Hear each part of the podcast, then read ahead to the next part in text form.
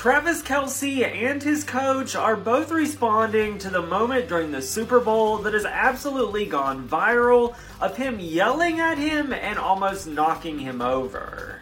When asked about this after the game, Travis insists that he and his coach Andy Reid are on good terms following this superheated moment. When asked what he said to him, Travis said, Man, I'm gonna keep that between us, but I was really just telling him how much I love him. Andy also addressed it after the game and actually made a joke about it. He recently had hip surgery and he said that Travis was just testing that hip out. He said that Travis just caught him off balance and that normally he'd give him a little bit, but he didn't have any feet under him.